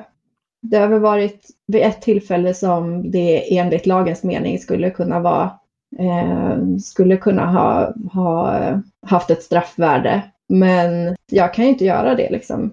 Eh, I och med att då måste jag outa min person, alltså min riktiga identitet dessutom. Samt att då finns det ju då med på papper vad jag jobbar med. Bara för att mitt ansikte finns out there nu för tiden liksom, och mitt jobbnamn betyder ju inte att jag är, alltså att min riktiga identitet är ju inte samma liksom. Och den, det är ju en säkerhetsrisk liksom. Så det ska, det, nej, det ska mycket till liksom. Jag vet andra som har, har, har eh, kontaktat polisen vid eh, där det har skett en våldtäkt till exempel och då har de fått höra att nej men det var ju ingen våldtäkt för du fick betalt.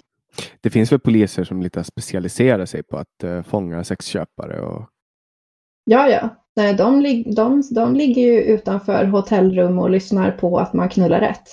På riktigt? Får man göra det? Ja. Hotellen eh, hör av sig till polisen, så kommer polisen och så ligger de utanför dörren och lyssnar. Vadå, för, det är väl förbjudet att lyssna på folk som har sex? Det är väl någon form av integritet? Man tycker ju det.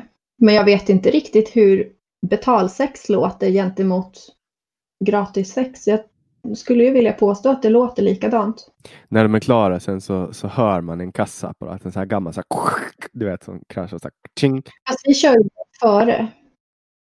Förutom på, förutom på bordellen i Schweiz, där var det efter. Men är det så här att man kan köpa tilläggstjänster då och så får man efteråt? Så här, typ att de lurar in en. Jag tänker om det är betalning i efterhand. I Schweiz ja. Ja, ja, ja. Ja, ja, ja. Att man säljer, man säljer så här extra tjänster. Så, Jaha, du vill ha en avsugning också? Men det kostar 150 jo, euro till. det funkade ungefär så. Jag, jag gjorde inte på det sättet för att eh, jag tyckte det blev så fruktansvärt konstigt. Eh, men där var det ju liksom att det var en grund och sen så var det vissa grejer som var runt omkring. Så att eh, absolut. Hur ser din prismodell ut? Är det per timme då eller? Nej, nej ja, det är ju som en stege liksom. Såklart att Eh, en timme är ju dyrare per timme än om man tar många timmar.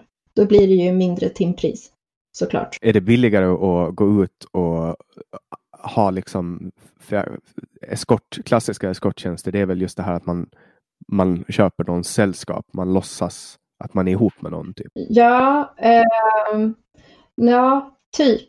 Eh, fast ändå inte riktigt. Jag har liksom som bakat ihop det. Eh, så att det, för mig så spelar det egentligen ingen roll vad det är man gör under träffen vad gäller sådana saker. Att det är ju samma, samma oavsett. För det är ju fortfarande min tid som jag tar betalt för. Okay, så inte som någon kommer och häm hämtar dig en Lamborghini och kör dig till Rish och skjutsar in eh, oxfilé och hummer i det. Liksom. Jag kan inte betala, jag kan inte betala räkorna, eller räkor, räkningar, räk, räkorna. Man kan inte betala räkningarna med Lamborghini och hummer. Liksom. Jag hade en kund i Stockholm han, han, eh, vi var och käkade på en svindyr restaurang som han eh, dricksade på. Sen tyckte han att min tid skulle vara mindre värd och ville pruta på den. Och så, eftersom att han hade betalat så fruktansvärt mycket för maten. Men det är ju inte jag som ska betala maten, det är ju han som har bjudit mig på det. Det är fortfarande mm. samma. Så att det, nej, det är samma oavsett. Det låter som att du är bättre på att ta betalt än jag när jag säljer tjänster inom typ eh, webbutveckling eller texter eller liknande. Jag säljer ju alltid, jag tycker ju alltid att jag tar, eller jag tar alltid för lågt pris. Liksom. Jag tror jag har blivit bättre på det med tiden för att i början så var det väldigt obekvämt. För att, men jag tror att det är väldigt vanligt bland personer som jobbar med tjänster eller försäljning av något slag överhuvudtaget att man ska våga stå upp för sitt eget värde eller sitt eget pris på det som man gör på sitt arbete. Man ska, att man vågar ta det som man är värd. Liksom. Så att jag, jag tror att, att, jag, att jag är inte ensam om det utan att som i början då när man ska förklara vad, vad någonting kostar för en timme eller en hel natt och så liksom säger man vilket pris det är. Och så känns det liksom bara att oj, nej, men nu kommer den personen tycka att det lät väldigt mycket, så då kommer de tacka nej eh, och gå till någon annan fast man vet att andra i samma bransch tar typ samma liksom. Eh, så känns det ändå som att nej, men var, liksom, vågar jag verkligen ta betalt? Att det känns liksom lite fel. Så har jag varit sedan jag började jobba som frilansare. Åtta år har jag känt så. Min mamma kan inte ens få lov att bjuda mig på lunch liksom, för jag tycker att det är jobbigt att ta emot pengar. Det, det går liksom inte. Jag, jag har så svårt för det.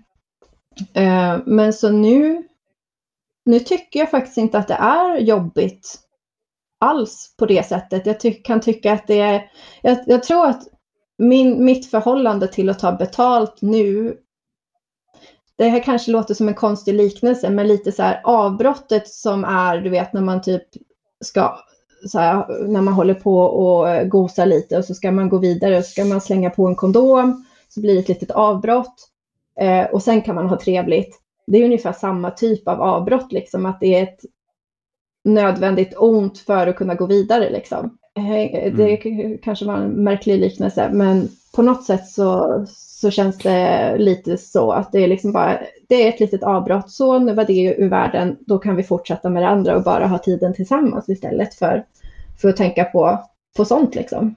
För att det... Jag önskar att jag hade det så lätt. Alltså, jag har ju fortfarande, så jag har inga problem att sälja andras saker.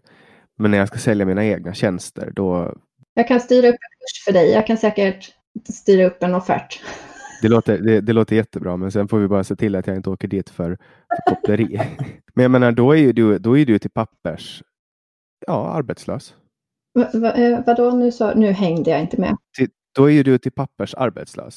I statistiken. Alltså om inte du kan uh, beskatta liksom, för, för dina pengar, om, då är ju du, då, då, den siffran som utgör dig i statistiken Ja, ja precis. På, på sätt och vis. Fast ändå inte i och med att det är, de tror att jag gör något annat. Mm -hmm. De tror att du, de, du, det är liksom, du är skriven i en annan bransch så att säga. Precis, så är det ju för de flesta sexarbetare som, eh, som har registrerade företag. Då är det ju någonting annat som man är registrerad på. Så att jag tror inte att det är många som registrerar sig för, för det det är. Men hur kul skulle det inte vara att typ bara så här starta så här, Emma sug och svälj? Eh, och så registrerar du det som eskortservice. Det är helt fantastiskt. Det är helt fantastiskt. Eller Emmas knull och runk. Man blir lite sugen ändå. Och så går man in på alla bolag så här på eskorttjänster och så är det enda bolaget som finns där. Man, ja, man blir lite sugen, det blir man, byta koder. Det där är ju också så här, jag, jag och en kompis var väldigt långt eh, ingångna i planerna att starta finska kyrkan för det flygande spagettimonstret för några år sedan. Eh, och, och, det var just därför att vi ville, vi tyckte att det var så, vi blev så irriterade på att kyrkan får uppbära skatt. Eh, och att de, allt de håller på med i Finland är liksom skattefritt. Och då gick, då gick vi väldigt djupt in i planerna på att registrera ett, ett religiöst samfund. Så pass långt att vi till och med tog ut namnlistan som krävs för de grundande medlemmarna.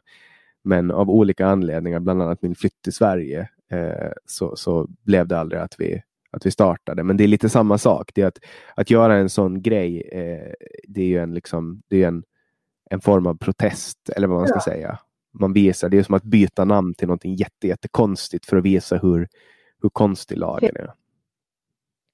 För grejen är med eh, eh, utlänningslagen till exempel så, så, så, så, så drar det ju väldigt mycket käppar i hjulet eh, redan i de länderna där avkriminalisering finns för då inte, hänger inte utlänningslagen med. Så att om jag skulle åka till Nya Zeeland liksom, och jobba, då är jag krim, kriminell.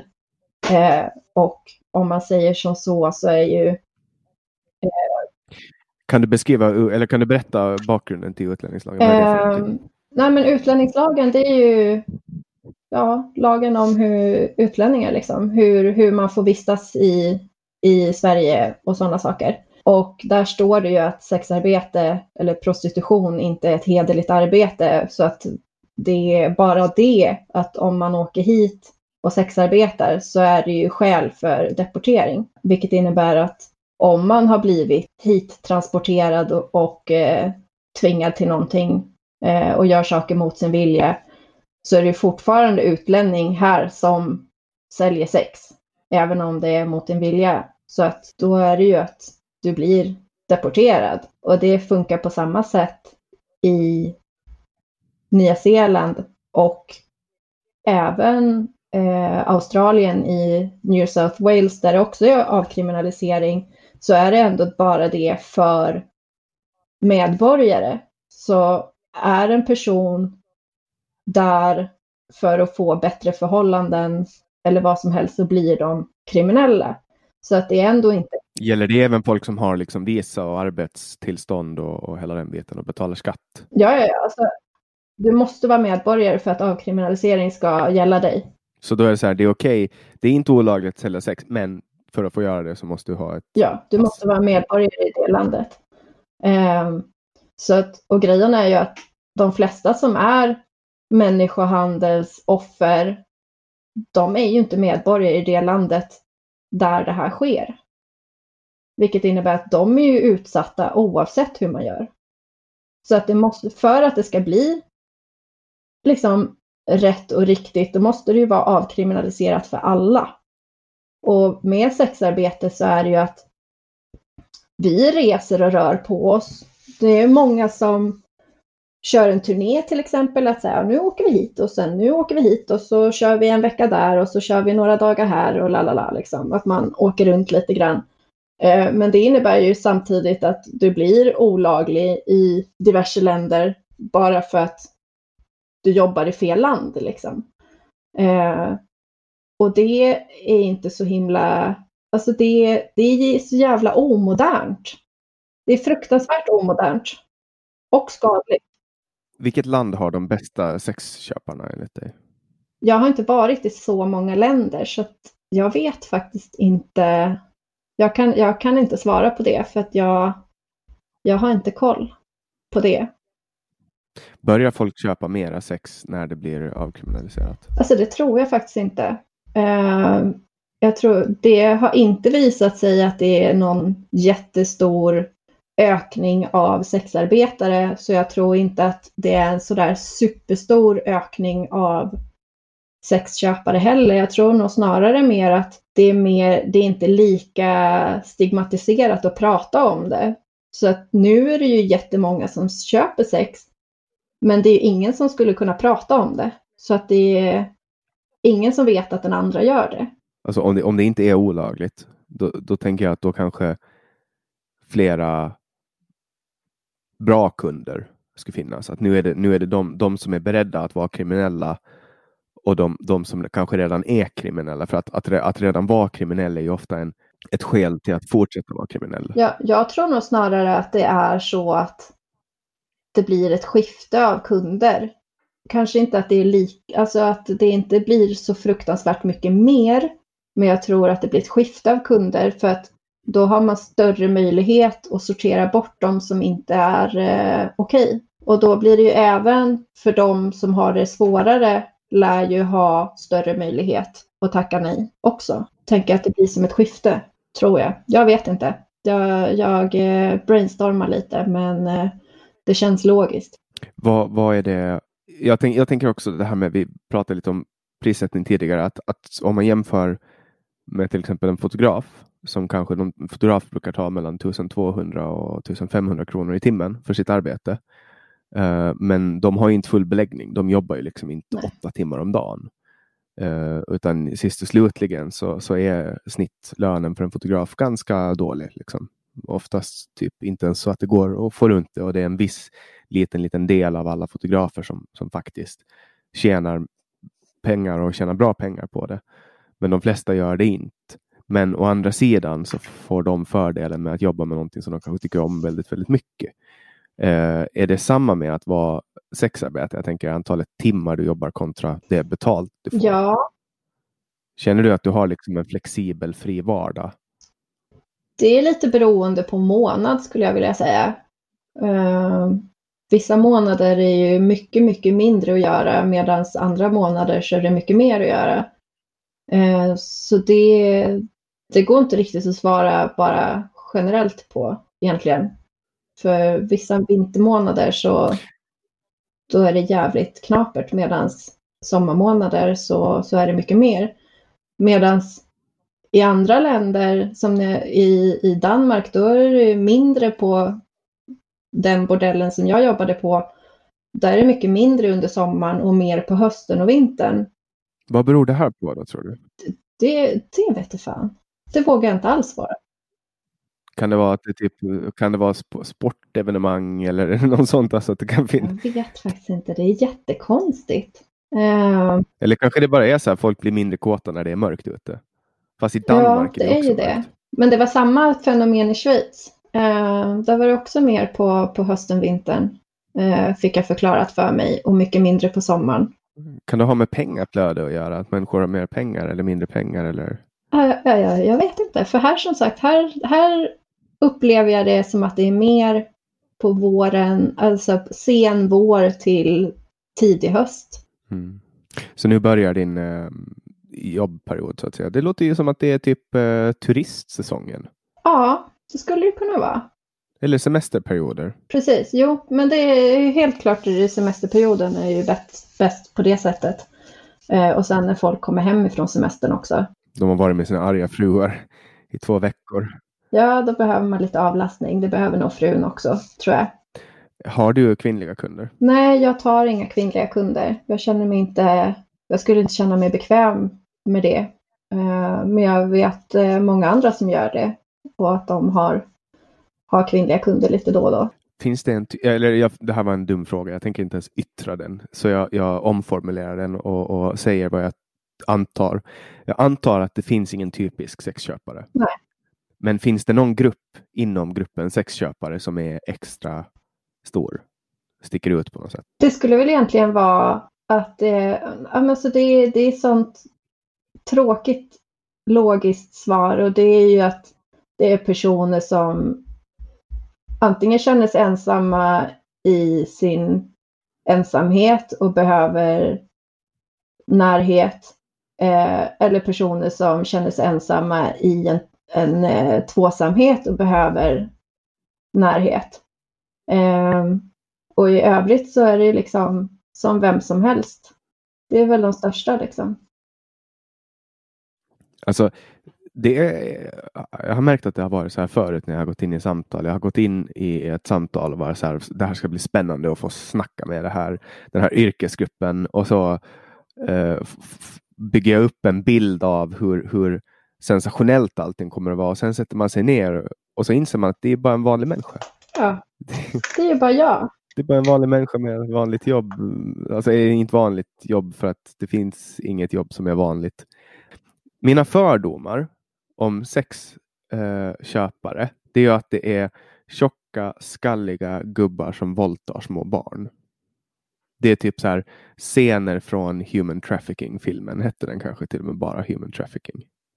Jag har, jag har inte sett den, men det, det jag skulle kunna säga är ju att nidbilden, den där typen som folk tänker på när du vet, de tänker så här kalla fakta, slusken liksom. Det är ju de personerna som vi inte träffar. Men de hittar någon och utnyttjar ändå? De hittar ju de som inte har råd att säga nej. Eller personer med självskadebeteende som säger ja för att deras självskadebeteende säger att de ska säga ja. Och det är typ ofta missbrukare också som, som hamnar i den kategorin att de inte kan säga nej. Jag har inte så jätte, jag är inte så bevandrad inom just missbruk. Eh, så att, men ja, det skulle jag nog kunna tänka mig att det är. Eh, I och med att de är utsatta på ett helt annat sätt.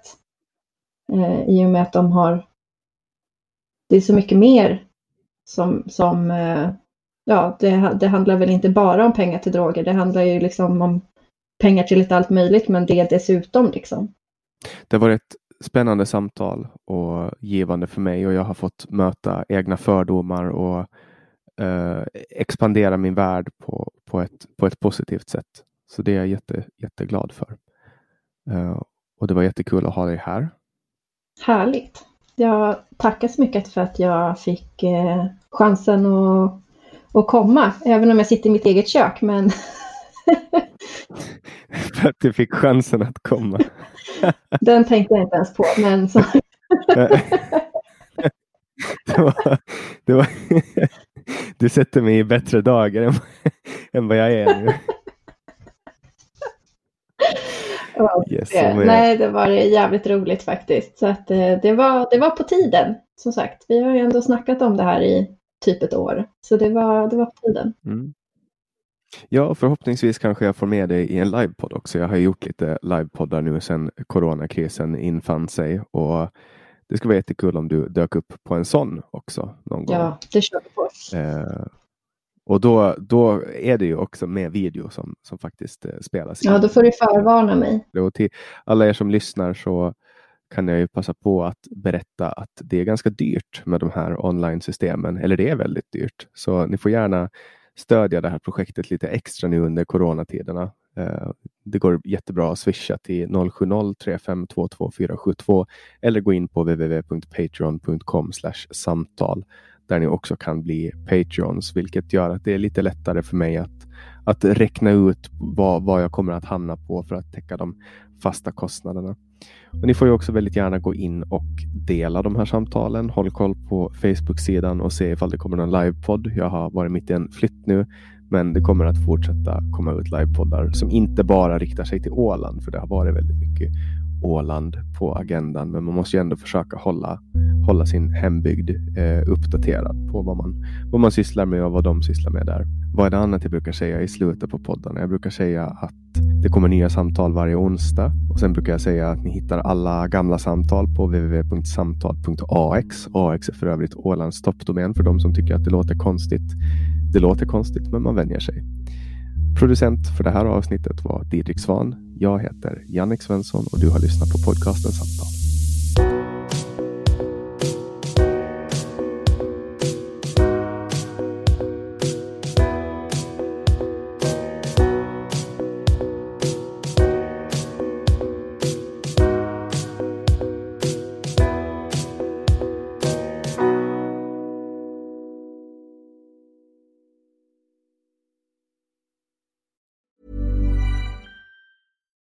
Deserves the best, and there's no better place to shop for Mother's Day than Whole Foods Market. They're your destination for unbeatable savings, from premium gifts to show-stopping flowers and irresistible desserts. Start by saving 33% with Prime on all body care and candles. Then get a 15-stem bunch of tulips for just $9.99 each with Prime. Round out Mom's menu with festive rosé, irresistible berry chantilly cake, and more special treats. Come celebrate Mother's Day at Whole Foods Market. Even when we're on a budget, we still deserve nice things. Quince is a place to scoop up stunning high-end goods for 50 to 80% less than similar brands.